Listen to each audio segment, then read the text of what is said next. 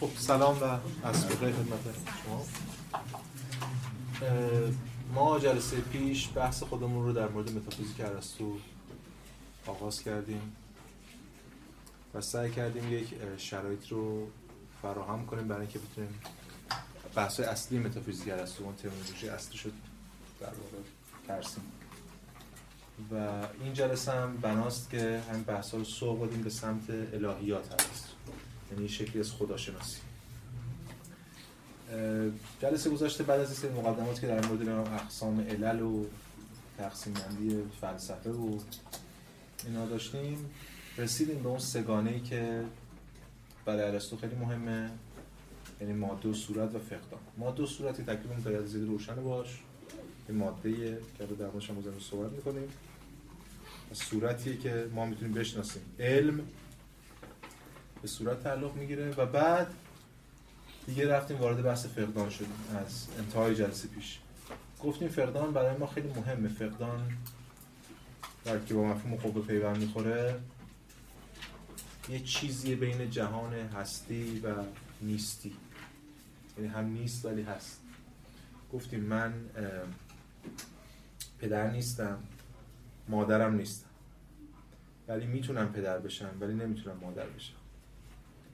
این که من پس پدر که نیستم این نیست نیستی پدر یه بچه ایجابی داره برای انگار من واجده انگار من واجده نیستیم. یه چیزی دارم که نیستم. این بحث خیلی خیلی مفیده و مهمه برای حل یک مسئله باستانی و اون هم مسئله حرکت یا حتی بهتر تغییر. تغییر برای ارسطو چیه الان با این حرفی که ما زدیم اون حرکت؟ اینه. ماده به علاوه صورت به علاوه فقدان که ما به کل این میگیم شی به علاوه یک عامل بیرونی.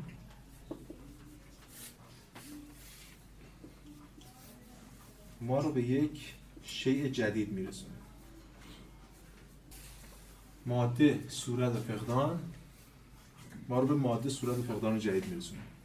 مثلا ما یک درخت داریم که این درخت خب ماده داره یک صورتی داره درخته صورت درختی صورت ارسطویی منظور ماهیتش درخت. ولی اون درخت می‌تونه یه فقدان هایی داشته باشه. یعنی می‌تونه سوزانده بشه. می‌تونه برش بخوره. می‌تونه چی بشه دیگه؟ تبدیل به مثلا کاغذ بشه برش بخوره. یا اینکه هر چیز دیگه کوبیده بشه اما یک علت بیرونی مثل مثلا آقای نجار میره. از اون فقدانهای زیادی که اون داره یکی از اون فقدانها رو محقق می‌کنه و صورت جدید رو رقم می‌زنه. خیلی موقع هستش که این باز نمیشه خیلی موقع فقدان ها یک فقدان که محقق میشه باقی فقدان ها از بین میرن. بعضی موقع هست نه فقدان محقق میشه باقی فقدان ها همچنان حفظ میشن این فقدان ها که ما میگی فقدان منظور مجموعه از فقدان هاست دیگه. مثلا این ماژیک الان اینجاست. این ماژیک تا 5 ثانیه دیگه چند تا نقطه می‌تونه باشه در این جهان؟ خیلی نقطه. احتمالاً بیش بی‌نهایت. پس یه رو تعریف ما از مکان و بی‌نهایت همین بده بی حالا تعداد زیادی نقطه براش می‌تونه باشه من الان اینو ظرف 5 ثانیه می‌ذارم اینجا. یعنی اون همه فقدانشو یکیشو محقق کرد. ولی باز می‌تونم 5 ثانیه بعدی ببرم یه جای دیگه. ولی یه موقع اینجوری نیست. مثلا مثلا قبل از اینکه چه می‌دونم. مثلا این مادری بارداره و ما نمی‌دونیم بچهش چیه. جنسیت بچه. این بچه هم می‌تونه پسر باشه هم پدر باشه. هم پسر باشه هم دختر باشه. و, و کلی فقدان داره. پس هرچه قبل از ما جنسش رو بدونیم هم می‌تونه مادر باشه هم می‌تونه پدر باشه. ولی وقتی دختر شد این فقط می‌تونه مادر باشه. بس دیگه پدر نمی‌تونه باشه. یعنی با تحقق فقدان یه سری فقدان ها از بین رفته یه سری فقدان ها صاف این این حرفی مثلا تبیین کل حرکت جهان و تمام اجزایشه. این هم نسبت اینها با هم دیگه و اینجا علت فاعلیه که داره به این روند سامان میده. برای باز فقدان های جدید داره و این ادامه داره. خب این چرا کمک می‌کنه؟ چرا ما میگیم این نظریه ارسطو انقلابیه؟ به خاطر اینکه ما یه مشکلی داشتیم قبلا در فلسفه سقراطی که ما نمی‌تونستیم حرکت رو تبیین کنیم. چرا نمی‌تونستیم؟ چون می‌گفتیم از هیچ هیچ به وجود نمی آید گفتیم قاعده ex nihilo از هیچ هیچ به وجود نمی آید اگر باشه پارمیدس به همین ارجاع می‌داد. و می‌گفت چی؟ میگفتش که هیچ حرکتی در جهان نداره چون اگر از یه چیزی یه چیزی به وجود بیاد اون چیزی که ازش وجود یا وجودی یا عدم. اگه وجوده که بس نشون وجود نمیاد اگه عدمی که محال از عدم چیزی وجود بیاد ارسطو باید یه یک راه جدیدی ایجاد کنه. مثلا من میگم فقدان. فقدان یک چیزی بین وجود و عدمه. از, از این عدم می‌تونه یه چیزی به وجود بیاد ولی نه از این عدم. فقدان یه امکانه گرده به همین دلیل اینجا اون مسئله که آناکساگوراس و اینا همه درگیرش بودن رو تا یه حدی این داره حل و فصل می‌کنه. من دو تا نقل قول بخونم برای اینکه بحث رو روشن کنیم. یکی یه نقل قول ابتدایی از گاتری و بعد این نقل قول جدتر از گومپرتس توی همین مسئله. ببینید همونجور که گاتری هم میگه ارسطو می‌گوید علت این که پیشینیان تبیین منطقی مسئله تغییر را. این همه مشکل یافتند این است که به نظر آنها تبیین تغییر مستلزم قبول این است که کیفیات متضاد می توانند به یکدیگر تبدیل شوند. آنها جمله این شیء سرد گرم می شود را با جمله گرما سرما می شود خلق کردند. چون که تمایزی بین جوهر و عرض نیست اونجا و اینجا داره شکل می‌گیره وقتی یه چیزی تغییر می‌کنه انگار ماهیتش داره تغییر می‌کنه. انگار اون قبلی غیب شده. گفتیم قبل مثالش مومو زدیم مثال آب توی یخچال یخو زدیم. گفتیم دوران اسطوره دوران عجیم مجیلا ترجی یعنی این غیب میشه اون ظاهر میشه. چون هیچ میانجی بین اینا نیست. اما اگه اون پشت چنانکه در مورد مفهوم جوهر گفتیم یه چیز ثابتی باشه که اعراض مختلفی تحمل می‌کنه برای اینکه اون چیز ثابت بتونه حرکت کنه این با همچنین این اعراض ما نیازمند یک یک امکان تنفسیم برای جهان که همون فقدانه در اشیا. اشیا واجد یک نیستی هستن که باعث میشه در بطن اون هستی یه تغییری درشون شکل بگیره. این بحث رو حالا به شکل خیلی دقیق تر گومپرتس تو این کتابش خود کتاب ارزشمندی هم هست در مورد متفکران یونانی اینجوری میگه. میگه که آشتی دادن این دو نظریه متضاد یعنی از هیچ چیز از هیچ چیزی به وجود نمی آید و از هیچ چیزی به وجود می آید میگه این کار اصلی ارسطو. یعنی ارسطو داره میگه از هیچ هیچ به وجود نمیاد ولی از هیچ یعنی فقدان یه چیزی می‌تونه به وجود بیاد. این دو تا هیچ با هم فرق داره. خب ابتدا می‌توان به عنوان بیان این حکم بدیهی تلقی کرد که شی ثابت میماند ولی حالات آن تغییر مییابد. مثلا روز میدمد. در نتیجه یک قسمت زمین که پیشتر تاریک بود بیان که فی نفس تغییر بیابد روشن می‌شود. میگه این یه سطح اولیش اینه که ما بگیم یه چیز ثابته حالاتش تغییر می‌کنه. مثل همین زمین ثابته فقط یه طرفش روشن میشه طرفش خاموش. اما میگه ولی حالا بیایم به مثالی که ارسطو بارها به عنوان مثال نمونه تکرار می‌کنه توجه کنیم. وقتی که کسی از هنر موسیقی بهره مند می‌شود مایه یعنی انسان ثابت میماند. ببینید انسانی که مثلا موسیقی نمی‌دونه و انسانی که موسیقی می‌دونه اینا از حیث دانش موسیقیشون متفاوتن. ولی حیث انسان بودنشون که متفاوت نیستن. این انسانه که نمی‌دونه میره می‌فهمه. یاد می‌گیره. یاد نهارت یا دانش هر به عبارت دیگر از نه انسان به انسان تغییر نمییابد. ولی از آن جهت که از شخصی که موسیقیدان نیست شخص موسیقیدان درست می شود پس به معنی خاصی از هیچ چیز چیزی به وجود آمده. و در این حال از چیزی که بر حسب استعداد همون قوه موجود بود چیزی بالفعل پیدا آمده. پس ما می‌بینیم که اینجا این فقدانه مهمه خیلی برای ما. برای اینکه می‌تونه تبیین کنه حرکت رو و برای ارسطو اولین بار این کار رو انجام بده. در کنار این بحثا یه اشاره هم بکنیم به خود ماده. همیشه ما میگیم که ماده نزد ارسطو قدیمه. یعنی چی؟ یعنی ماده هیچ وقت به وجود نمیاد. ماده همیشه بوده. ماده اصلا باید همیشه باشه. توی ادامه همون سنت یونانی که قبل از ارسطو بوده. اما این نکته هست من هفته پیش اشاره کردم الان هم یه کمی باز باز کنم البته خود ارسطو خیلی روشن حرف نمی‌زنه ولی ما نقل قول تیلور رو می‌خونیم و این هم در صحبت می‌کنیم. ببینید وقتی از صحبت می‌کنه انگار هر جسمی دارای ماده خودشه. مثلا این کتاب یه ماده داره این کتاب یه ماده خودش داره گفتیم ماده شرط تفرد و از این حرفا. اما از یه طرف انگار در آثار ارسطو این ماده ها با هم پیوند دارن. درون ببینید تیلر میگه که ماده آن جوهرها نیز عبارت از خاک و باد و آتش و آب هستند که در ترکیبشان به کار رفته است.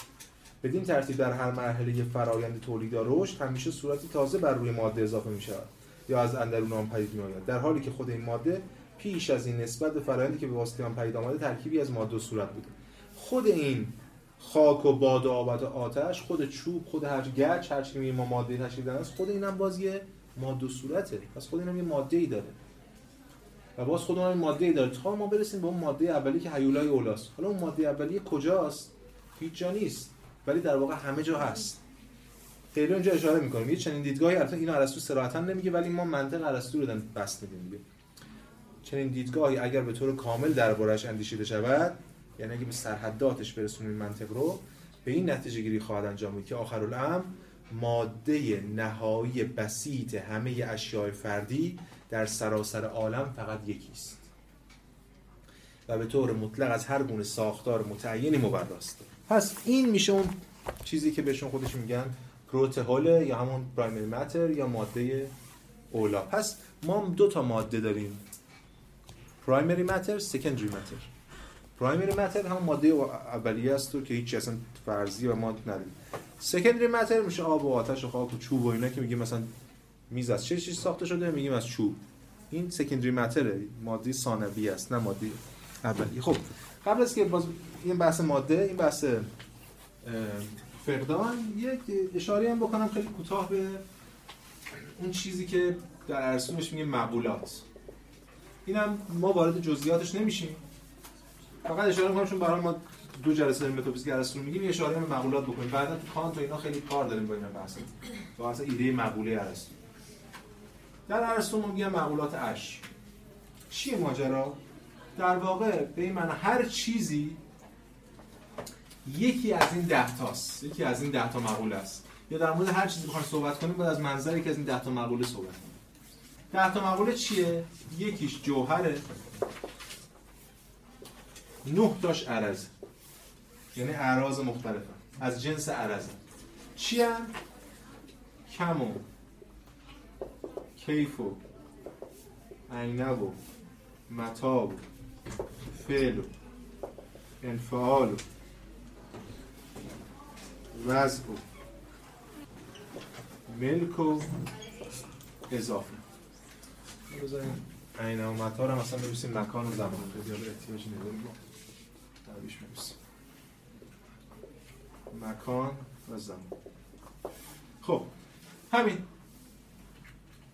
وقتی در مورد اینا در مورد اعراض صحبت می‌کنیم اعراض از این جنسه و هر چیزی که در این جهان هست یا جوهره یعنی قائم به ذاته یا عرض یعنی قائم به غیر.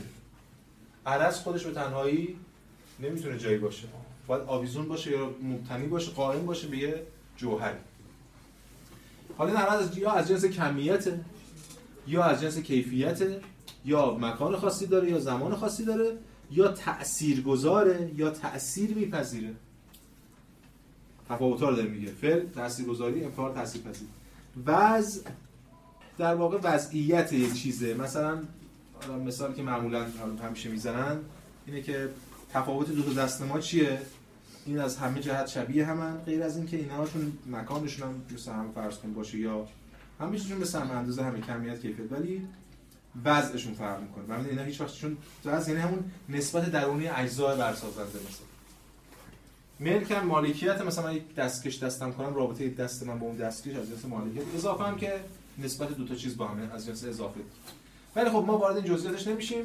این ماجرایی داره اینا ولی اون چیزی برای مهمه این است که جوهر ثابته و اینا متغیرن دیگه. اینا اون چیزایی که تغییر می‌کنن کمیت و کیفیت و مکان و زمان و همه تغییر می‌کنن. ولی جوهر اون چیزی که اون پشت ثابت خب اینم یه مقدمه دیگه که به درد بحث ما می‌خورد برای اینکه بریم وارد اون الهه ترسطویی بشیم. قبل از اینکه وارد الهه ترسطویی بشیم لازمه که این بحث قوه رو یا فقدان رو دستش بدیم بر اون اصطلاح معروفی که خود شما شنیدین یکم در مورد صحبت کنیم. یعنی قوه و فعل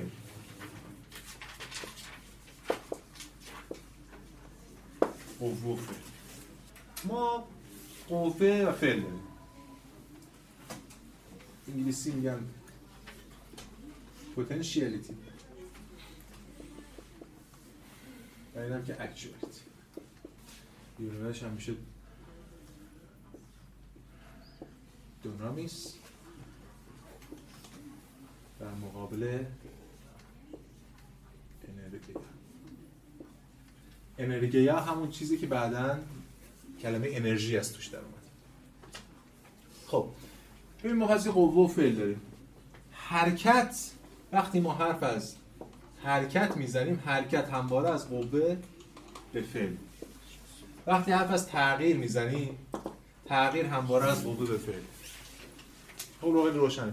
چه من این هر تغییر رو؟ مثلا این ماژیک از برم اینجا. این قوهش این بودش که اونجا باشه و جاهای دیگه. یکی از این قوهاش رو به فعل تبدیل کرد. هر کس قوه فعل. هر تغییری برای از تو هر کس قوه فعله حتی ترکیب تغییر کیفی. پسر پدر میشه. انسان بزرگ میشه. برگ سبز میشه. هر هست.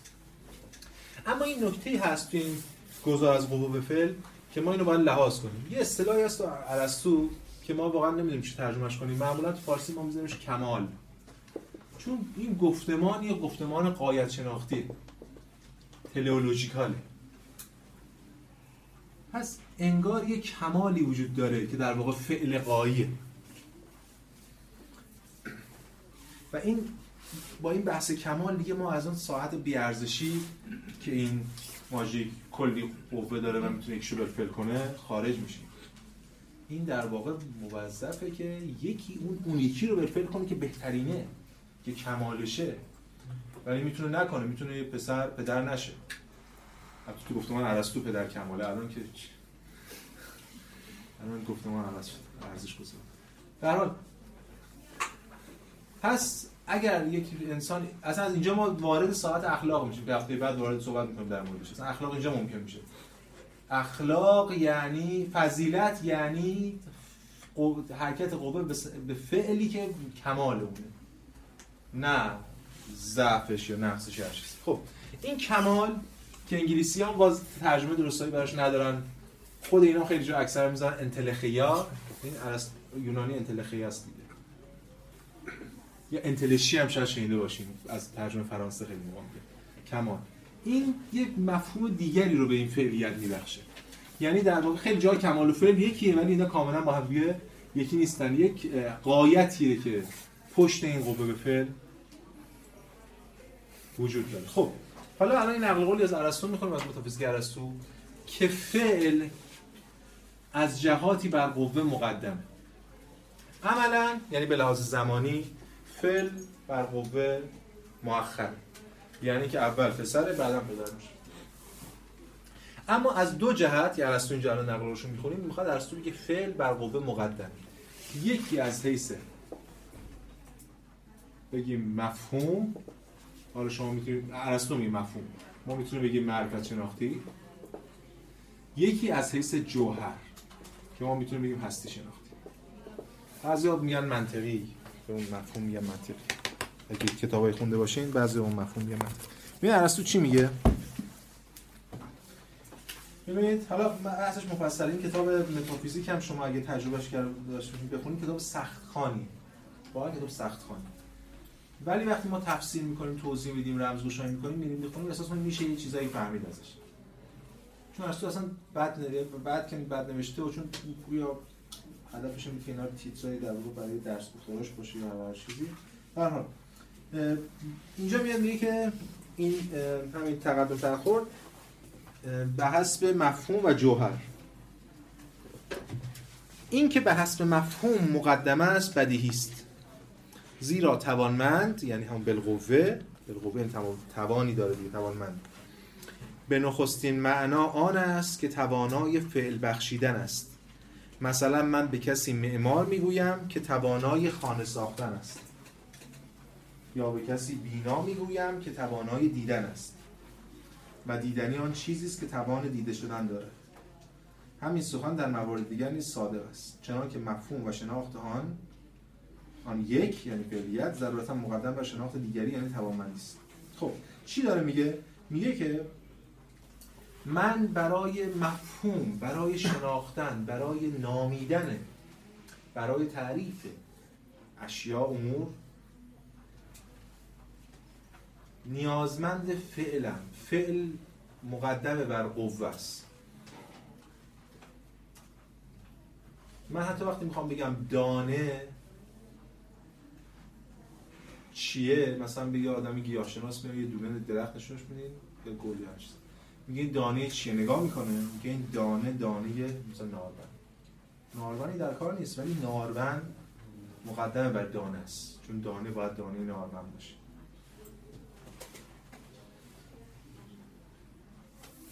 این از حیث مفهوم. از حیث جوهر چی؟ حالا بعد چیز شد از حیث جوهر هم میگه که صفحه 298 اما به حسب جوهر نیست چنین است. نخست بدان علت چیزهایی که در پیدایش یا هست شدن مؤخرند از لحاظ صورت جوهر مقدمند. مانند اینکه مرد مقدم بر کودک است. یه بچهش میگه که به هر حال باید یه درختی باشه تا این دونه اصلا از اون اومده باشه. درسته من پسرم می‌خوام پدر بشم ولی یه پدری هم باید باشه که من پسر آورده باشه. یا مثلا علت من باشه هر چیزی. درسته که اون دانه قرار درخت باشه ولی درختی باید باشه که این دانه رو این از حیث از اینجا. از جهت دیگه و نیز بدان علت که هر پدید ای به سوی یک مبدع و هدف راه می سپارد مبدع همانا به خاطر آن است اما پیدایش به خاطر هدف یا قایت است. یکیش قایت شناختیه. یعنی دانه نارون چرا دانه نارون چون قرار نارون بشه.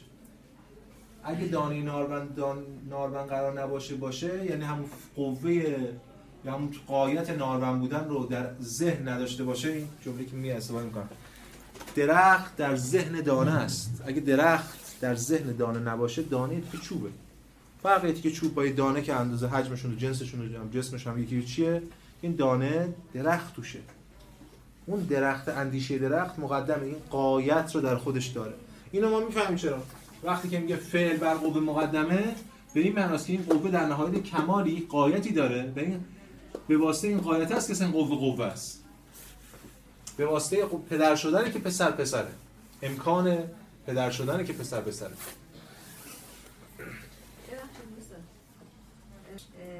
من می‌خوام ببینم آقای پروفسور ما فعل رو به عنوان انجام دادن کار نگرفته؟ نه اینجا این فعلی که ما به کار بریم این اون فعل نیست. این فعلی که ما اینجا به کار بریم یعنی در ساعت فعلیت. فعلیت. فعلیت یعنی ساعت تحقق یافتن بعد دیگه actuality ه. این فعل فرق داره با ببین این actuality ه است نه action. action خب عمله از جنس عمل. این فعل منظور نیست. اینم که ما به کار بریم قوه فعل این از گفتمان ترجمه فلسفه اسلامیه من خودم راضی قائل نیستم اینو فعل به کار بریم چون اون نام داره تو خودش. ولی خب برار اینجا منظور ساحت فعلیت یافتن بعد خب.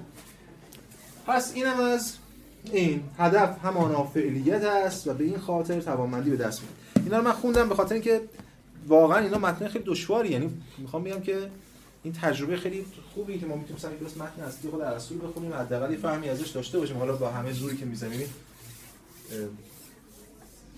خیلی اینا رو باید جدی بگیم چون متن خود ارسطو نه چهار تا ولی اون چیزی که مهمه اینه که رابطه قوه و فعل برای ارسطو ماهیت قاعده شناسانه داره و یه رابطه پیشرونده است. اینا رو گفتم که الان وارد بحث اصلی این جلسه ما بشیم. چیه بحث ما؟ از آنجایی که حرکت قایت شناختیه و همچنین در ارسطو ما علل مختلف داریم و از طرف دیگه ما در یونان یه چیز داریم به اسم سرمدیت حرکت. یعنی حرکت هست همواره. جهان در حال شدن همیشه. پس ما نیازمند یه چیزی هستیم که می‌تونیم بهش بگیم سرمدیت فاعل. یعنی باید بگیم اگه جهان حرکت داره محرکش کیه؟ و چجوری این محرک رو می‌تونیم؟ یعنی اگر جهان حرکت داره و حرکت در جهان سرمدیه یعنی مال امروز و فردا نیست ازلی ابدیه پس این حرکت نیازمند یه محرکه یا همون علت فاعلیه سرمدیه. اینجا ما وارد ساعت الهیات ارسطویی میشیم یعنی چیزی که ارسطو به مرور بهش خواهد گفت خدا. توس که همون تئولوژی و توس دیوس و همین از دل همین میاد. هرچند اینم باز میشه در مورد صحبت که اینم برمیگرده به حالا مورد بحث ما نیست. ولی ریشه برمیگرده به ریشه های هند اروپایی و حتی کلمه دیو ما هم برمیگرده به همین و اینا. میشه در موردش حرف اینم که چرا دیو ما منفیه به خاطر اینکه خیلی موقع ها وقتی خدایان جابجا می‌شدن خیر و شر بارها جابجا می‌شدن. یه قوم برای قوم غلبه می‌کرد خدای اون قوم شر میشه خدای اون قوم خیر میشه و این جابجایی پیش میاد ما الان کارمون نداره فعلا یونانیم از تو صحبت می‌کنیم. خب. این نکته بسیار مهم قبل از که وارد مفهوم خدا نزد ارسطو بشیم لازمه بگم. فارغ از این بحث. در مورد خود مفهوم خدا.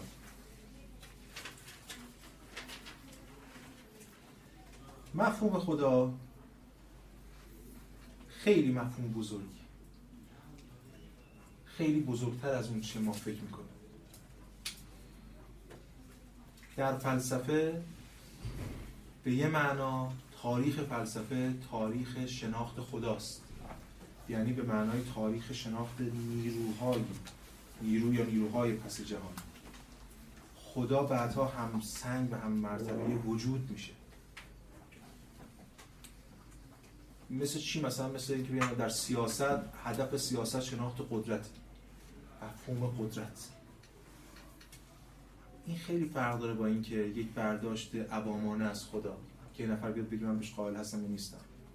یه نفر بیاد مثلا ببینید ما جلسه پیش ترم پیش در صحبت مفاهیم در ساحت فلسفی نه فقط در فلسفه در تاریخ بشر از بین نمیرن بلکه از شکلی به شکل دیگه تبدیل میشن. در مفهوم چیزی نیست جز یک کانونی از نیروها تراکمی از نیروها. اگه یه مفهومی رو به یک کلمه رو شما ببینید در تاریخ نیست شد یه جا دیگه باید نیروها کجا رفته؟ نیروها که از بین نمیرن. یکی برگرده بگه خب من الان دیگه امروز چهار کتاب کنم. من دیگه به خدا اعتقاد ندارم. اصلا خب اون نیرو کجا رفته؟ یه چیز دیگه اعتقادش الان نیروها نمیشه از بین برد ناپدید که نمیشه. می‌خوام بگم یه فرقی وجود داره بین خدا در فلسفه و خدا در ادیان در برداشت عرفی از ادیان که معمولا یه موجودی حالا همه دنبال اینا که نظرش رو جلب کنن کار اینا را بندازه دعایی می‌کنن آخر اینا با هم خیلی فرق داره. مفهوم خدا در فلسفه خیلی مفهوم بزرگتریه. از این چیزایی که ما روزمره استفاده می‌کنیم. و انگار مثلا اینکه میگه آقا من نظام سیاسی مثلا عوض شده من دیگه به قدرت اعتقاد ندارم. مثلا نمیشه. سیاست این قدرت. شاید با قدرت این مشکل داری با قدرت اون یکی مشکل نداری. مفهوم خدا منظورم اینه که خیلی بزرگتر از اینه که فراتر از این سطحی که ما بخوایم در موردش صحبت کنیم که گرفتار چیزای جزئیش کنیم. اگه اون چجوری نگاه کنیم بهش اونجوری که ما سعی کنیم از اول این ترم نگاه کنیم. یعنی تاریخی تحلیلی تمدنی دیدیم اینا رو. نه این مفهومی که یکی در موردش یه روزی چیزی یه روزی چیز دیگه میگه انگار که برگرده مثلا من به من به وجود اعتقاد ندارم. مثلا نمیشه. ببینید چون مفهوم وجودی مفهومه که خودش در بردارندگی نیروهای بسیار زیادی و بعد این نیروها رو مدیریت باید کرد. به حال مفهوم خدا خیلی مفهوم مهمیه. در تاریخ فلسفه. حالا شکل ادیان ابراهیمی پیدا خواهد کرد در طول 2000 سال بعد که ما می‌بینیم. و بعد تو جهان مدرن تغییراتی حاصل خواهد شد تا همین امروز. ولی به یه معنا میشه گفت تاریخ اندیشه بشر در واقع تاریخ برداشت‌های مختلف در مورد مفهوم خداست. و اون مفهومی که اون برداشتی از خدا که خیلی کلیدی میشه برای مسیر پیشروی ما حتی تا امروز برداشتی که ارسطو از خدا ترسیم کرد. نه افلاطون و نه تا قبلش. حتی بعدا که ادیان ابراهیمی هم اولش که همه فوش می‌دادن به یونانیا حالا ما در بعد می‌بینیم دیگه. همه می‌گفتن اینا مشرکن و فلان اینا. و ولی بعد خب نیازمند این بودن که نظام منسجم برای دینشون ایجاد کنن. حالا چه فلسفه اسلامی چه فلسفه مسیحی. مجبور شدن برن سراغ تماشیسی موجود یعنی یونان از همین افلاطون ارسطو به قول اینا بود پرست استفاده کنن برای اینکه نظام فکری ببخشن به ساختارش و اونجا هم حتی باز ما میریم اون برداشت ارسطویی به چه معنا غالبه؟ حالا در موردش صحبت خواهیم کرد حتی افلاطونیان جهان اسلام هم ارسطویی هم. ما اینا رو به وقتش در مورد صحبت می‌کنیم. به معنا نو افلاطونی این برداشت که امروز می‌خوایم از خدا ترسیم کنیم اینجا حالا به بهانه ارسطو برداشتی که نخستین گام ما برای ورود به دوره جدید. دوره قبلی کسرت خدایان بود. اینجا ما وارد یک برداشت جدیدی از خدای توحیدی خواهیم شد. البته خب تغییرم خواهد کرد. دعوای زیادی هم در ادامه خواهیم داشت. خب این مقدمه رو گفتم برای اینکه وارد بحث بشیم. پس ما اینجا دنبال محرکیم. یعنی مدخل ورود ما به بحث خدا محرکه. نه خالق روشن در حالی که الان مثلا شما بخواید در خدا صحبت کنید با یه کودک یا با هر کسی اول از خالق شروع می‌کنید این جهان علت ولی تو ارسطو ما خلق نداریم چون که در یونانیان نداریم. هنوز چون گفتیم ماده قدیمه پس ماده کسی خلق نکرده. پس اینجا ما با سراغ محرکیم. برای یونانیان حرکت مهمه. برای یونانیان جهان جهان حرکت فوسیس اصلا خود طبیعت در حال حرکته. به همین دلیل دنبال منشأ این حرکته. این که این حرکت نیازمند یک محرک اولیه است که حالا بعدا خواهیم دید که خودش نامتحرکه این یه بحثی که ارسطو مطرح می‌کنه و امروز ما می‌خوایم یکم در مورد استدلالاش هم صحبت بکنیم. اولین بار این است بحث و ما تقدم تاخر تاریخش رو کار نداریم. فعلا تقدم تاخر که جلسه پیش در مورد آثار ارسطو گفتیم بودیم این سوال. قبل از اینکه وارد متافیزیک بشیم ارسطو این بحث رو در خود فیزیک مطرح می‌کنه. اینم منطقیه. کجا مطرح می‌کنه؟ در انتهای فیزیک کتاب هشتم. گفتیم متافیزیک به این معناست که بعد از فیزیک. این فیزیک خونده میشه و بعد که آخر فیزیک ما داریم از فیزیک خارج میشیم. ارسطو در مورد مبدأ حرکت بیرون از طبیعت صحبت می‌خواد بکنه. و در با با استدلالای فیزیکی خاص خودش. اینجا حالا صفحه 349 350 ترجمه مرحوم لطفی که من الان دارم. در فصل پنجم کتاب هشتم یه فصلی می‌ذاره به اسم محرک اول نامتحرک است. در مورد این صحبت می‌کنه که می‌خواد اثبات کنه که چرا محرک اول خودش نامتحرک این اثبات برای ما آشناست وقتی که ما اینو تو نظام علت و معلولی از علت اولیه صحبت می‌کنیم. میگیم علت اول بوده که خودش معلول نیست مثلا. امروز من الان یه استدلال نقل قولی از ارسطو فیزیک می‌خونم. بعد میریم نقل قول از ارسطو تو متافیزیک می‌خونیم. و بعد سعی می‌کنیم یه کمی به کمک ابن سینا و اینا شکل شسترفته ای از برهان اثبات محرک اولیه اینجا ارائه بدیم. و بعد حالا به وقتش ردش هم می‌کنیم بگیم چی. خب. ارسطو میگه علت حرکت شی محرک اول است. زیرا محرک اول محرک آخر را به حرکت در می آورد در حالی که محرک آخر محرک اول را به حرکت در نمی آورد پس این محرک اولی می‌خواد. خب این که یه حرف روشن. این علت حرکت نه اون علت حرکت و محرک اول می تواند بدون محرک آخر نیز شی را به حرکت در آورد در حالی که محرک آخر نمی تواند بدون محرک اول علت حرکت شود. مثلا عصا اگر انسان حرکتش ندهد نمی‌تواند شی را حرکت دهد. یعنی من می‌تونم مثلا با عصای شی رو حرکت بدم. من می‌تونم خود این شی هم حرکت بدم. ولی اون مثلا عصا ولی بدون من نمی‌تونه حرکت بده. این دی روشن دیم خب این عصا با اینکه علت اونم نیاز به علت دیگه ای داره. پس اینجا در مورد سلسله علت. خب بعد جلوتر میگه که ممکن نیست که سلسله محرکین به طور نامتناهی ادامه یابد. این اینجاست که اثبات وجود محرک اولی. که ممکن نیست این سلسله محرکین چون این نیازمند محرک اونم نیاز محرکه این سلسله نمیشه تا بی‌نهایت ادامه پیدا کنه. به طوری که هر محرکی را محرک دیگری حرکت دهد زیرا در سلسله نامتناهی حلقه نخستینی وجود ندارد. باری اگر هر متحرکی را محرکی حرکت دهد و محرک اول را محرک دیگر حرکت و محرک اول را محرک دیگر حرکت نمی‌دهد پس محرک اول باید خود خود را حرکت بدهد. این بیان physical ماجرا. حالا همین بحث رو بعد من بازترش می‌کنم. همین بحث رو میریم توی متافیزیک. همون اول متافیزیک اول متافیزیک میگه. دقیقا اگه تقدم تاخر آندرونیکوس رودسی رو رعایت کنیم آخر فیزیک باید اول متافیزیک باشه غالبا بعضی اون حرفای در مورد نقد پیشینیان و افلاطون اینا که ما بهش نقل قولش خوندیم دیروز هفته پیش. دیروز درسی به قوله چون سقراط توی در واقع این محاورات بعض محاور قبلی اشاره می‌کنه میگه دیروز. یا دکارت به تعامل قبلی اشاره می‌کنه. تعاملات میگه دیروز. بعد از این بحث رو مطرح می‌کنه کتاب آلفای بزرگ در کتاب آلفای کوچک میاد اشاره می‌کنه به اینکه دقیقا همون اول کتاب میاد اشاره می‌کنه به اینکه فصل دوم سلسله علت ها نمی‌توانن بی پایان باشد. اینجا ارسطو داره اثبات می‌کنه وجود خدا رو. وجود محرک اول رو. به شیوه متافیزیکی نه به شیوه فیزیکی. شیوه اول برای گروه سنی الف بود. و هر چیزی باید حرکت بده و اینا. شیوه دوم یه لول بالاتر تو سر ساعت متافیزیکه. اول میاد میگه میگه این اول هر چیز باید علتی داشته باشه. در مورد انواع علل صحبت می‌کنه. پس آشکار است که اصل یا مبدعی هست. و علت ها نه در راستای مستقیم بی پایانند نه در نو پس در راستای مستقیم علت ها نمی‌تونن بی پایان باشن. زیرا هیچ چیز نمی‌تواند چنان از ماده هیولا از چیزی دیگر تا به پایان پدید آید. علت مادی رو میگه که ماده هست دیگه. تو علت مادی ما مشکلی نداریم چون هیولا هست دیگه. کسی اصلا در مورد ساخت هیولا صحبت نکرده اون تکلیف روشن.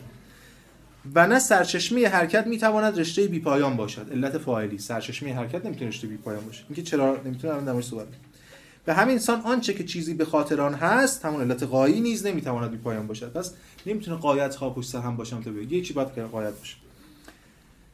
در مورد چیستی یا ماهیت نیز چنین است. علت سوری هم پس همینطور. پس ما اینجا در مورد می‌خوایم علتی صحبت کنیم. علت فاعلی و ماد قایی و سوری. علت مادی که تکلیفش روشن همون هیولاست هیچ. خب. ارسطو می‌خواد بگه اینا یکی هن. برای جهان. برهانی رو اینجا استفاده می‌کنه که بعدا فارابی بستش میده بهش میگه برهان وسط طرف. من یه شکل پیشرفتش رو اینجا امروز ارائه میدم بعضی ارسطو رو بخونم. ابن سینا خب اونو دقیق تر مطرح می‌کنه. ببین چی میگه ارسطو خود نصر ارسطو رو بخونیم اول. زیرا میانی ها چیزهای متوسط که دارای متقدم و متأخرند متقدم ضرورتا علت چیزهایی است که پس از آنند.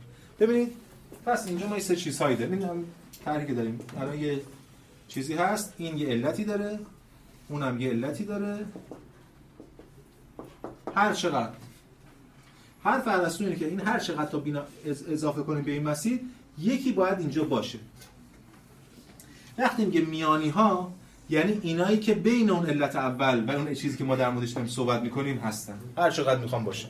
که الان کاریم نداریم اونو چه زیرا اگر بنا باشد بگوییم که کدام یک از این سه علت است کدام یک از این سه علت اول این چیزی که در موردش آخری و این میانی ها پس باید بگوییم اولی اولی.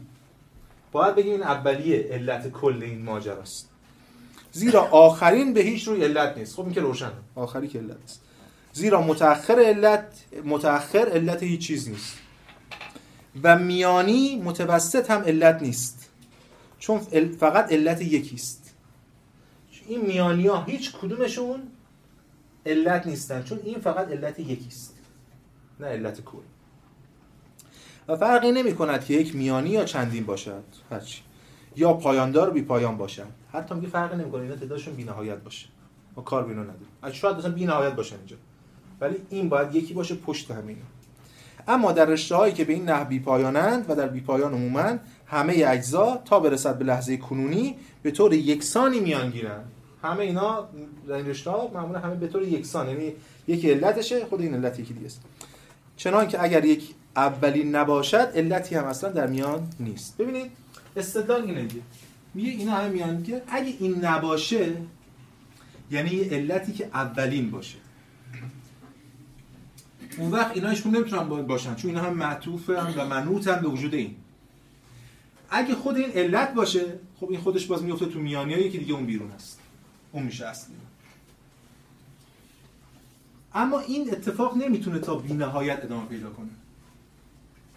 نمی‌تونه بی پایان باشه. چرا؟ ما میگیم دچار تسلسل میشه مشکلش چیه؟ این برهان برهان وسط طرفه. یکم تو همین صد یه برهان دیگه بخوایم مطرح کنیم برهان وجوب امکان. تو این برهان خب ما روشن‌تر می‌تونیم در مورد این مسئله صحبت کنیم. فقط ما باید تا مفهوم رو یکم در موردش حرف بزنم.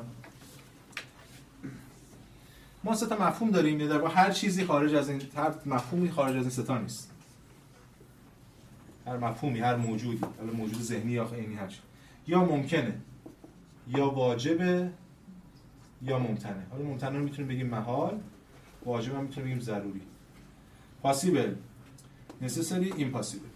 حالا ما کار الان ممتنع نداریم. ممتنع میشه چیزی که محاله. مثل مربع سه گوش. ما الان کاری به اون نداریم. تقسیم بندی مام نیست. این دوتا الان مورد بحث ماست. میگن موجودات یا ممکنن یا واجب یا ممکنه زد. ممکن چیه؟ ممکن چیزی است که علتش بیرون از خودش باشه. اصلا چرا ممکنه؟ چون علتش بیرون از خودشه. یعنی وابسته است به اینکه اون علتی که بیرون از خودشه اینو ایجاد کنه. میز ممکنه. چرا؟ چون نجار بیرون از خودشه. اگه نجار حال نکنه میز درست کنه میز نیست. ولی اونایی بخواد درست کنه درست می‌کنه. هست. واجب چیزی است که علتش بیرون از خودش نباشه. ضروریه. مثلا ما در ساعت منطقی می‌تونیم صحبت کنیم. مثلا مثلا سه گوش بودن مثلث. سه گوش بودن مثلث بیرون از خودش نیست در ذاتش. و همیشه ساده ولی حالا در مورد در, در ساعت هستی شناختی منظور این علت اولیه است. یعنی حرف ارسطو و بعد سنت بعدی حالا اینجا به ترسیم ابن سینایی اینه که همه اینا ممکنن یکی باید ضروری واجب باشه. حالا سوال چرا نمی‌تونن همه ممکن باشن؟ مثلا شاید تو بینهایت همه ممکن باشن. پاسخ. این است که آقا من اینجا من یه پدری دارم. حالا وقتی علت منظور حالا من پدر مثال می‌زنم منظور پدر فقط نیست. پدر مادر اوضاع احوال شرایط علت تامه دیگه هر چی هست. من ممکنم. علت منم ممکنه. علت اونم ممکنه. نمی‌تونه این تا بینا پیدا کنه. چرا؟ چون من درسته که ممکنم اما یه چیز دیگه هم هست. من موجود هم هستم. این استدلال اینه. دقت کنید. من ممکنم بله همه اینا ممکن. ولی مثلا من علاوه بر ممکنم یعنی اردبیلی ممکنه اینجا باشه یا نباشه علاوه من موجود هم هستم یعنی هستم. وقتی هستم یعنی یه جایی که این کارو کرده. این مثل چه مثل مثالی که من معمولا می‌زنم مثال تراول چکه. فرض شما یه میرید یه جایی توی رستوران یه جایی یه تراول می‌دید به طرف طرف نگاه می‌کنه یه جعلیه. دست شما رو می‌گیره پلیس میاد شما رو می‌گیره. و پلیس میگه از کی گرفتی؟ کی اینو جعل کرده؟ من نگفتم از ایشون گرفت ایشون میگه من از ایشون گرفت این نمی‌تونه تو بی‌نهایت پیدا کنه چون یکی باید جعل کرده باشه دیگه. اگه سلسله ممکنات تا بی‌نهایت ممکن باشه من دیگه اصلا موجود نیستم. ما همه ممکنیم در ساعت نیستی در ساعت امکان نه در ساعت وجود.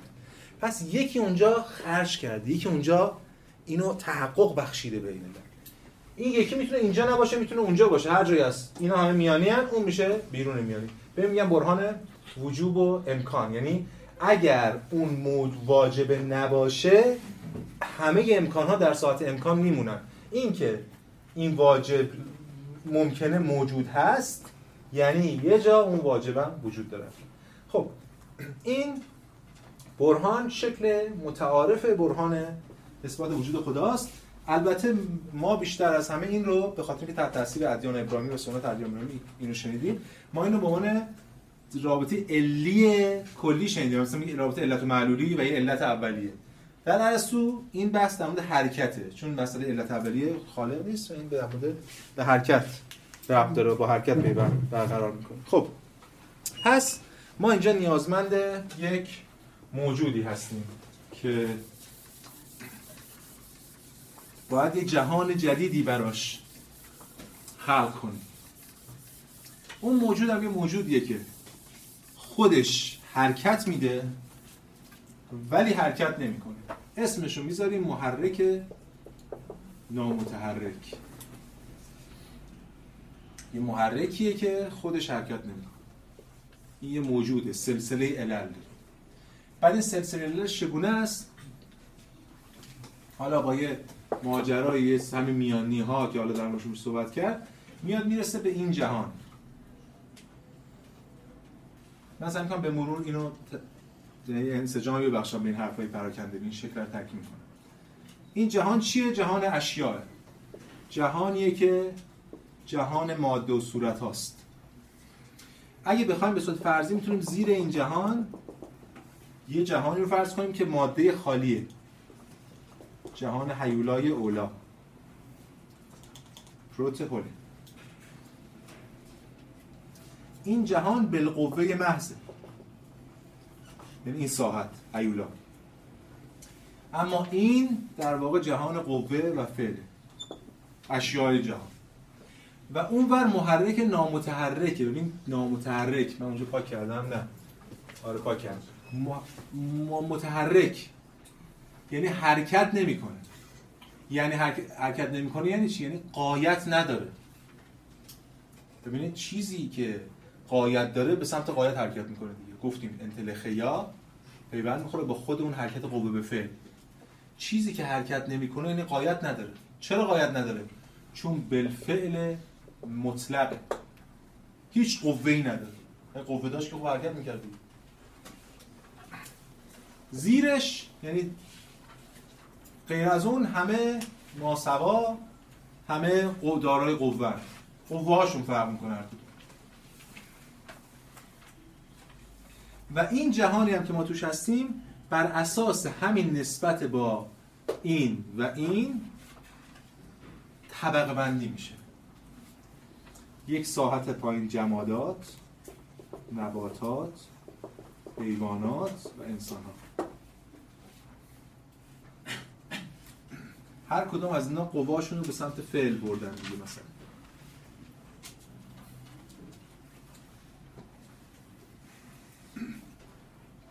ما هفته بعد اول جلسه از بحث کاسمولوژی یا جهانشناسی یا نجوم ارسطویی شروع می‌کنیم. یه کمی راجع به اینا حرف می‌زنیم. امروز خیلی نمی‌خوایم راجع حرف بزنیم. اما اینجا عالم ما عالم اینجا یک بگیم تحت القمر عالم ما عالم ماده و صورت این موادش عناصر چارگانه در واقع تجلیاتشون. آب و آتش و باد و اونا بالای اونجا یعنی بالای قمر بالای ما هم عالم داریم که اونم ماده داره. ولی مادهش عناصر چارگانه نیست عنصر پنجم. بله. اسیر یا همون اتر. اینجا هم چون اینا نفس دارن و جسم. جسم افلاک شما می‌بینید دیگه افلاک هم اینا دیگه همون سیارات و ستاره ها ستاره بالاتر. و نفس دارن اینا زندن حیه.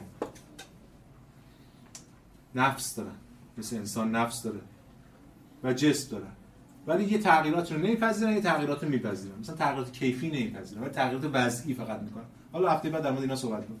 این یه بحث مفصل اینجا که پیوند می‌خوره با نجوم و بعدا در قرون وسطا میشه همون دیمنولوژی فرشته شناسی اینا با اینا پیوند می‌خوره کار بشه ولی فعلا تا اونجا که به بحث امروز ما مربوطه اون چیزی که ارسطو بهش میگه خدا و ما امروز نقل قولاشو خواهیم خون باز حرکت داره میده این جهان رو این سلسله رو ولی خودش حرکت نمی‌کنه. و این یک رابطه از پایین به بالا در بین اینا وجود داره. خب. ما قبل از که این نقل قولو بخونم ببینیم این خودش چیه؟ این سوال. این محرک نامتحرک چیست؟ ما میگیم این اشیا این چیست؟ ارسطو این معلومه. ماده صورت فقران یه ماده ای داره که در واقع بخش از ماده جهانه. صورتی داره که بهش میگیم تخت کن و فقدان داره امکانات زیادی داره. میشه باهاش یه چیزی رو پاک کرد میشه آتیشش زد میشه هر هر چیزی. ما اینو بر اساس ماده صورت می‌فهمیم. سوال محرک نامتحرک چیه؟ جنسش چیه؟ که ماده نیست خب پس چیه؟ اگه ماده نداره چون ماده قوه است. این هیچی ماده نداره. جسم نداره. مثل اینا هم حتی نیست. هیچ پس چی داره؟ چیه پس؟ اگه ماده نداره پس چیه؟ ارسطو مثل افلاطون به یه معنی یادتون باشه در مورد اینو صحبت کردیم میگه این عقل. حالا می‌خوایم بذاریم فکر.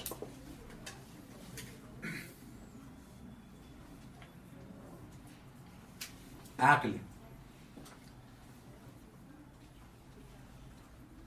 یادتون از توی افلاطون تو نظریه همین همین صفات مسل می‌گفتم که صفات رشنال بود عقلی. گفتم عقلی مال اون موقع با الان فرق داره. ما الان فکر کنیم عقلی یعنی انتزاعی معقول. در حالی اونا این عقل یعنی ذاتش از عقل وجودش از عقل جنسش از عقل. خب این عقل. عقل چیکار می‌کنه؟ عقل تعقل می‌کنه. کار عقل کار عقل فکر کردن. یعنی این در واقع عملش فکر. همون تعقل. فکر می‌کنه. عقل دی کارش فکر کرده. حالا به چی فکر می‌کنه؟ اینجا دیگه تفاوت خدای ارسطو و خدای ادم ابراهیمیه که بعدا ما واردش میشیم. آیا به این جهان فکر می‌کنه؟ نه. هیچ چیزی پایین تر از خودش ارزش رو نداره که این بهش فکر کنه. چون اینا آلوده هم به ماده. این اصلا ارزش نداره براش به ماده فکر کنه. پس به چی فکر می‌کنه؟ به خودش فکر می‌کنه. میشه عقل عقل فکر فکر. نوئسیس نوئسوس فکر فکر عقل عقل. به خودش فکر می‌کنه. اندیشه ای که به خودش میاندیشه خب بریم سراغ ارسطو. کتاب متافیزیک. ببینیم حالا می‌تونیم اینا رو بفهمیم که چی میگه. الان ما تمرکزمون روی کتاب لامدای متافیزیکه. که در واقع الهیات ارسطویی و بحثاش در مورد خدا و اینا اونجاست بیشتر. خب. چی میگه اینجا؟ ببینیم می‌تونیم بفهمیم بخونیم ببینیم چی میگه. اما اندیشه ای که به خودی خود به ذات هست اندیشه که به خودی خود معطوف به آن چیزی است که به خودی خود بهترین است. و اندیشه در عالی ترین حد آن معطوف به آن چیزی است که در حد اعلا بهترین است. ببین اینجا داره ارزش گذاری می‌کنه دیگه روشنه پس این معطوف به چی؟ به اون چیزی که اصلا بهتره. یعنی خودش دیگه. عقل خودش الان عقله. عقلی چون ما اینجا دیگه عقل نداریم. عقلی عقل از راه اتحاد با معقول به خودش میاندیشه. یعنی اینجا اتحاد داریم به این دوتا. اتحاد عقل و معقول. اتحاد عقل و عاقل و معقول. به این معنی که ارسطو و خودش نیز در تماس و تعقلان معقول می شود چنان که عقل و معقول یکی و همانند. زیرا پذیرای معقول و جوهر عقل است. خب دیگه این هم روشنه دیگه با توجه اگه ما عقل و عاقل و معقول اینجا یکی بدونیم. اما هنگامی فعالیت می کند که دارای معقول است. بنابراین دارندگی بیشتر از آن پذیرندگی گمان می رود که در خور عقل الهی است. پس پذیرنده نیست دارنده است. و مشاهده عقلی نیز لذت بخشترین و بهترین چیز است. اینجا از لذت صحبت می‌کنه لذت الهی یه جوری. لذت بخشترین و بهترین. هم ارزش داره و هم خیلی لذت بخش ببینید این نکته هم هست دیگه. ببینید الان اصلا خود این سلسله مراتب به چه دلیله؟ به خاطر اینه که این از عقله و هر کدوم از اینا عقل عاقلتر از اونها از عقل استفاده می‌کنن. و توی انسان ها والاترین انسان که در واقع میشه والاترین موجود این هستی این, این عالم. کسی نیست جز فیلسوف. به چه دلیل؟ به این دلیل که شبیه به عقل داره. بیشتر زندگیشو داره مثل اون عمل می‌کنه یعنی داره فکر می‌کنه. ببینید خیلی گفتمان فرق داره. ما به زودی خواهیم دید بالاترین انسان تبدیل میشه پیامبر مثلا چون از بالا افاضه میشه. اینجا از این خبر نیست. از اون طرف اینجا چیز در مورد عشق به خداوند اصلا نداریم. مثلا ارسطو توش عرفان به اون معنا نداریم. اگه کسی اینجا عاشق باشه از عقل دور شده. حالا عاشق هر کی می‌خواد باشه عاشق خدا باشه. اگه کسی عاشق اندیشه باشه به این معنا فیلسوفه یعنی فیلسوفر فیلسوفیا دیگه عشق به حکمت که چون داره تعقل می‌کنه نه چون عاشقه. این که یکی عاشق خداوند باشه اونم بره تو این گفتمان عرفانی اینا از نظر ارسطو بی ارزش سطح پایین تره به این دلیل فیلسوف والاترین انسانی که داره شبیه تشبه به خداوند داره یعنی داره فکر می‌کنه. با فکره که این پیشرفت کنه. این به خاطر دارای عقل بودنشه به خاطر چی؟ به خاطر اون اون ماهیتش عقله اون ذاتش عقله. خب. بعد ولی خب خیلی لذت بخش هم هست براش دیگه. اکنون اگر خدا همیشه در آن حال خوشی است که ما گهگاه درانیم یعنی ما گاهی فکر می‌کنیم شگفت انگیز است. ولی حال او چنین است زندگی نیز از آن اوست زیرا فعلیت عقل زندگی است و او فعلیت است. اما فعلیت به ذات او زندگی بهترین و جاودان است. از اینجاست که ما می‌گوییم خدا زنده جاویدان و بهترین است. چنان که زندگی جاودانه و هستی پیوسته و جاودانه از آن خداست زیرا خدا این است. ببین این اگه متن رو ما ندونیم چه مسیری طی شده خود این متن رو فارغ از کسی که داره در حرف می‌زنه بخونیم این متن انگار متعلق به گفتمان یونانی نیست. انگار داره نویدی از یک دوران دیگری رو میده.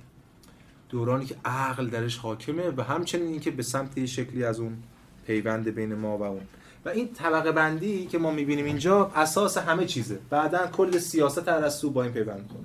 اخلاق ارسطو که هفته بعد خواهیم خوند با این پیوند می‌خوره.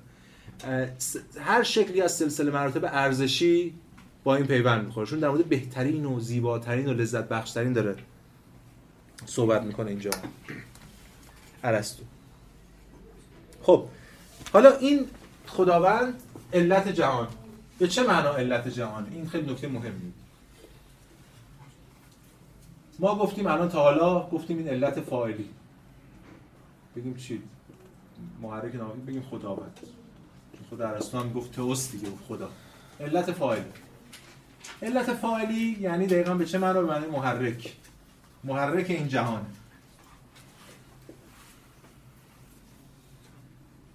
اما این نکته مهم اینه که این محرک فرق داره با محرک از جنس دخالت کننده در جهان. مثل نجار یا حتی مثل دمیورگوس افلاطون. چه فرقی داره؟ ما مراتب بعدی صحبت کنیم بعد به این برگردیم. همه اینا رو قرار یه مفهومی باز کنیم. اما علت قایی این جهان هست. خداوند علت قایی این جهانه علت فاعلی بودنش هم به خاطر اینکه علت قایی این جهان. حتی بعدا در مورد علت سوری بودنش هم اگه بخوایم صحبت کنیم باز به دلیل که علت قایی این جهان. به چه معنا؟ دقت کنید یعنی خداوند قایت جهان. در جهان یک چیزی یک شوق درونی وجود داره که حرکت می‌کنه به سمت از قوه به فعل. و تمام موجودات از این شوق دارن حرکت می‌کنن. این تناقض امکان داره به وجود بیاد. آقا این اگه ما نگفتیم محرک نامطلق محرک کل جهانه. پس از اون طرف اصلا کاری به جهان نداره. چه محرکی فقط داره به خودش میاندیشه. با خودش اصلا چه ربطی ما داره؟ با مسئله علت قای ارسطو حل می‌کنه. یعنی در خود جهان یک شوقی که به سمت اون عمل حرکت می‌کنه. اون یه الگویه. این الگو هم به واسطه این فقر ذاتیه که قنا اینجاست. این شوق رو پشن میشه گذاشت بعضی می‌ذارن میل دیزایر فکر کنم فکر کنم حرمه است حرمه تو یونانی و افستای این دوتا که اصطلاح رو ارسطو کنه حرمه و افستای ولی مترجم بعضیشون یه مدل دقیق‌تر می‌ذارن. اپتیشن یعنی اشتها مثلا. گرایش یه جور میل درونی وجود داره. مثل چی میمونه؟ مثالی که معمولا من می‌زنم. مثال مثلا فرض کنید که من می‌خوام تناسب اندام داشته باشم. از اندام خودم ناراضی ام می‌خوام تناسب اندام داشته باشم. چیکار می‌کنم؟ میرم یه فردی که خب به نظر من تناسب اندام داره عکسشو برم دارم می‌ذارم رو دیوار اتاقم. هر روز صبح بلند میشم به اون نگاه می‌کنم لبخند می‌زنم بعد به خودم نگاه می‌کنم. ناراحت میشم بعد شروع می‌کنم ورزش کردن. بعد 6 ماه من بیشتر به اون شبیه شدم. حالا اون آقا نمی‌دونم توی کشور دیگه اصلا یه بدن چون سوئیسی هرچی بریم اون بگی آقا شما آقای اردبیلی رو می‌شناسید میگه اردبیلی کیه؟ اصلا اون منو نمی‌شناسه. ولی من دارم از شوق اون حرکت می‌کنم. این اصلا کاری به این نداره به این جهان.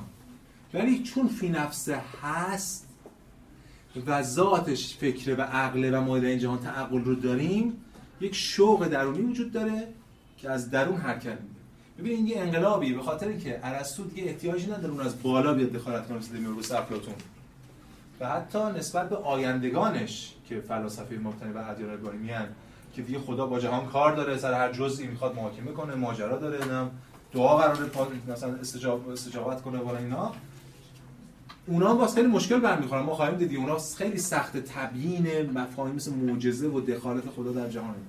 ولی ارسطو مشکلات نداره. ارسطو کاملا فیزیکال و این جهانی داره قضیه رو می‌بینه. حرکت برای ارسطو درونزاست. از بیرون حرکت انجام نمیشه. درسته که محرکه ولی محرک از این جنسه. درسته که علت فاعلیه. درسته علت سوریه یعنی صورت بخشه اما این صورت بخشی به خاطر که من یک ماده ایم که قوایی دارم و این قوا از درون دارن حرکت می‌کنم به سمت به این معنا صورت بخشه همونجوری که اون عکسه اون آدمی که تو سوئیس نشسته داره به من صورت میبخشه. ولی اصلا این اصلا روحش هم خبر نداره که من چیکار دارم. پس این ماجرا این حرکت یک رویکرد جدیدی رو رسان علیت ایجاد می‌کنه و البته اگه بگیم اون خداوند علت فاعلی و قای و سوری جهان به این معنا قطعا علت مادی نیست چون هیولا قدیمه. در واقع بیان دیگه بخوام تبیین کنیم اون قدیمه و هیولا قدیمه. همین. بعد هیولا که فقر مطلقه کل این جهان از بطن خودش ایجاد کرده با نظر به اون. یعنی با نظر به اون نه که اونو داره نگاه می‌کنه. به فقر خودش پی می‌بره مثلا. به حال بله من می‌دونم این اسطوره قصه داره باز همون داستان هاست ولی همون داستان ها نیست. یه داستان دیگه یک گام پیش رفته. و حتی نشون خواهیم داد که از برخی جهات بحث‌های بعدی و بعد پسا ارسطویی عقب گرد نسبت به خود ارسطو و اگه یادتون باشه وقتی از آناکساگوراس صحبت می‌کردیم آناکساگوراس می‌گفت نوس و ماده از ازل در کنار همن اینجا داره میگه نوس به معنا و ماده از ازل در کنار.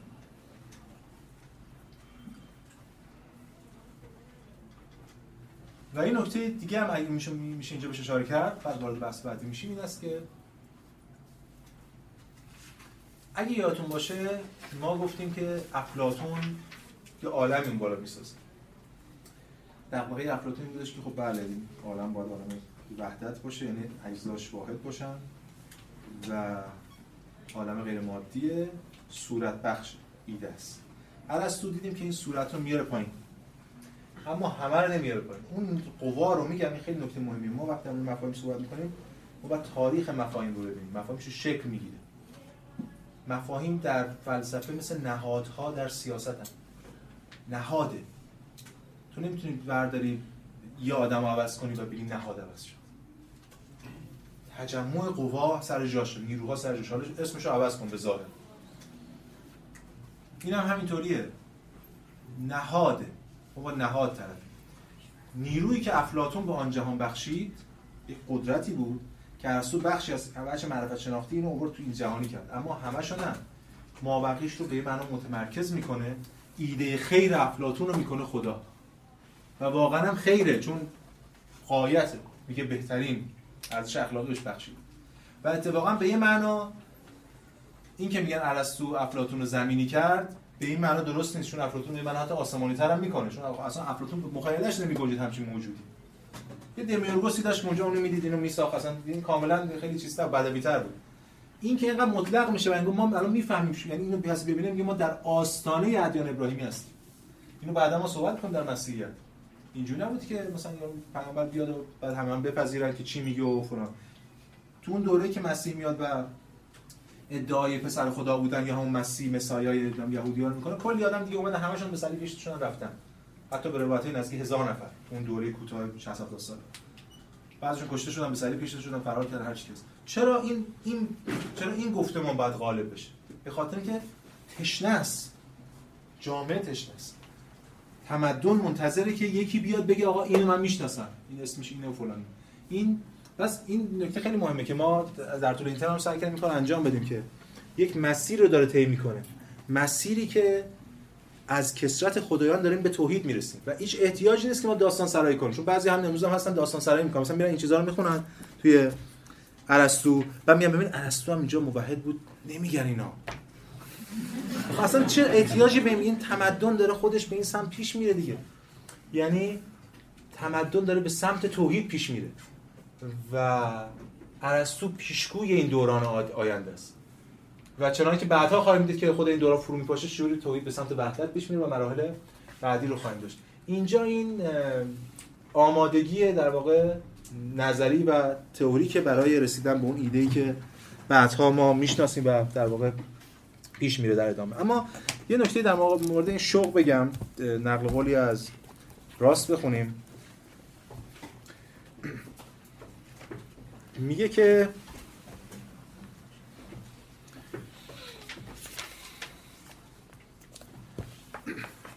حال چگونه ممکن است چیزی بیان که حرکت کند علت حرکت باشه؟ ببین این خیلی مهمه. اصلا اینجوری داره مسئله حل می‌کنه که چون که ما راه حلش میگیم ببین سوال اینه که چجوری یه چیزی می‌تونه محرک نامتحرک باشه؟ چجوری یه چیزی می‌تونه بیان که حرکت کند علت حرکت باشه؟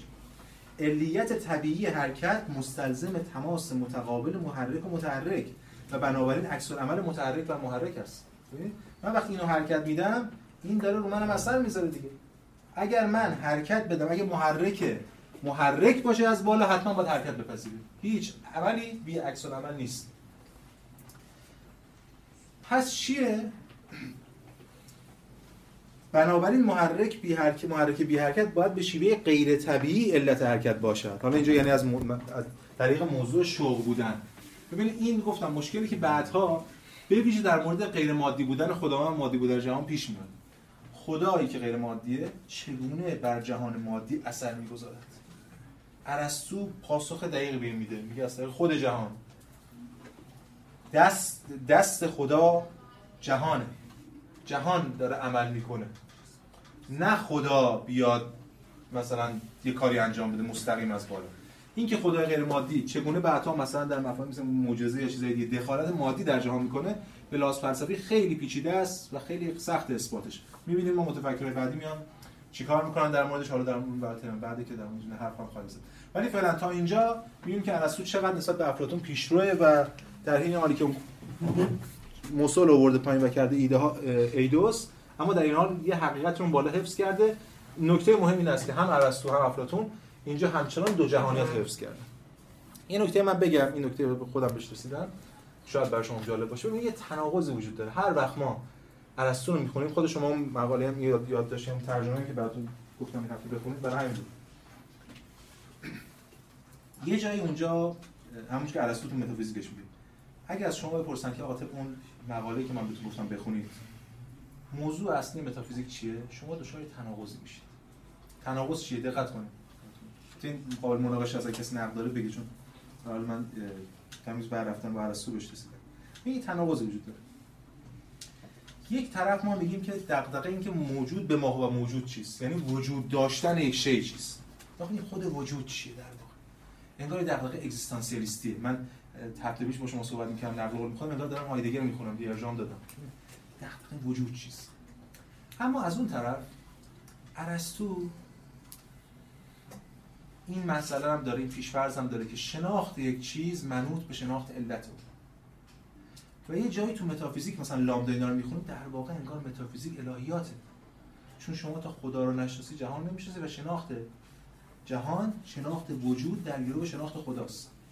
یه تناقض. تناقض بین که هدف متافیزیک بالاخره شناخت خداست چون همین فلاسفه اسلامی هر ما میگن میگن الهیات متافیزیک معنای اخص. الهیات اصلا میگن صراحتا دیگه. هم بدایه رو شما باز کنید بخونید اما اولش میگه یا آقا باکی میرزه رو دست. فلسفه متافیزیک الهیات معنای اخص الهیات. اونه یا شناخت وجوده. بالاخره ما خواهیم وجود رو بشناسیم به اون رو بشناسیم. این تناقض به این دلیل تو ارسطو از موضع من من مونیستم من وحدت وجودی هم به این دلیل که هنوز ارسطو نمی‌دونه که اون وجوده. ارسطو هنوز گرفتار دو جهانیت. ما از انتهای قرن وسطا و همچنین در فلسفه اسلامی وقتی وارد گفتمان وحدت وجود میشیم هم در عرفان اسلامی مسیحی مثل اکارت و ابن و هم در فلسفه رفته رفته ما می‌بینیم که وقتی این مسئله حل میشه که خدا جهان یکی میشه وحدت وجود که اون بحثه بعدیه که من فقط خواستم بگم از موضوع خودم نکته هم بگم احساس کنم شاید شما دچار این تناقض شده باشیم ببینید خب یکی دو تا نکته میمونه برای اینکه جمع کنیم. البته این طرح و هفته بعد ادامه خواهیم داد. یکم در مورد نجومش و چون افلاک و اینا صحبت می‌کنیم. در مورد جایگاه جهان و کره زمین. اینکه کره است زمین ارسطو زمین کره است. چه دلیلی میاد؟ هفته بعد صحبت خواهیم کرد. چند دقیقه قبل از که وارد اخلاق بشیم. اما یک تلاش هم شده برای اینکه خدای ارسطو رو با خدای ادیان پیوند بزنن. خدای ادیان مثلا ابراهیم یک مناظره خیلی جذابیه که راست اینجا روایتش می‌کنه و هست مناظرش هم هست. در انتهای در اواخر قرن 19 هم انجام میشه بین تسلر که هم کتابو نوشته و برنتانو که استاد حسرل و پدر پیداشناسی و مناظره در مورد این است خدای ارسطویی آیا مثلا الهادیه یا نیست مثلا خدای؟ و اونجا حالا با توجه بحثی که میشه مثل که تسلر پیروز میدان یعنی گویا که میگه خدای ارسطو هیچ رفتی به خدای ابراهیمی نداره. یه یه گفتمان دیگه ما البته اینا رو سعی می‌کنیم در پیوسته رو با هم ببینیم. ولی این مهمه که اگر کسی واقعا بخواد اونجوری بخونه ناامید کننده است. ببینید خود راست میگه که تصوری که از خدا در لامدا همین لامدای متافیزیک ارائه شده است قطعا تصوری نارضایت بخش است. به عقیده ارسطو خدا دانشی دارد که دانش جهان نیست. تأثیری که در جهان دارد حاصل دانش او نیست. تأثیری که به سختی می‌توان آن را فعالیت نامید. آقا نه دانشش به در جهان می‌خواد تأثیرش هم حاصل دانشش نیست. فکر فکرش اصلا به این جهان نداره. کاری هم که نمیشه بهش گفت یعنی تأثیر داره که نمیشه بهش گفت فعالیت به معنایی که ما می‌شناسیم. تو ادیان ابراهیمی. زیرا به گونه ای که کسی ممکن است ناگاهانه در دیگری داشته باشد یا به گونه است که حتی پیکره یا عکس می‌تواند در ستایندش داشته باشد. همین مثالی هم که من زدم. خب. پس این این یه بحثه. یه بحث دیگه در مورد تعداده. ما الان داریم میگیم و من از این دفاع می‌کنم نقل قولی هم می‌خونیم که ما داریم از کسرت خدایان به سمت وحدت توحید میگیم اینم باز بگم کسرت خدا به سمت توحید رفتن به این معنی است که مثلا انسان به این نتیجه برسه که خب ما دیگه چند خدا رو نباید داشته داشته باشیم باید بریم سمت یک خدایی. منطق موضوع ایجاب می‌کنه.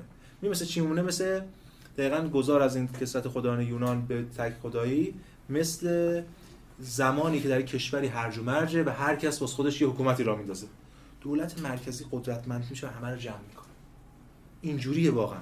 یعنی نیروها جمع دارن میشن در یه قدرت واحده.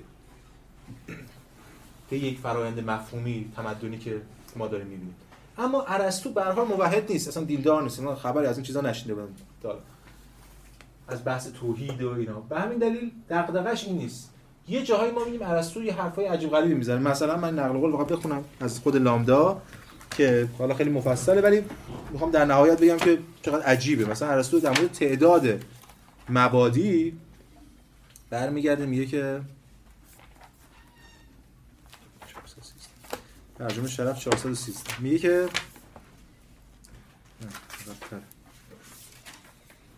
405 میگه که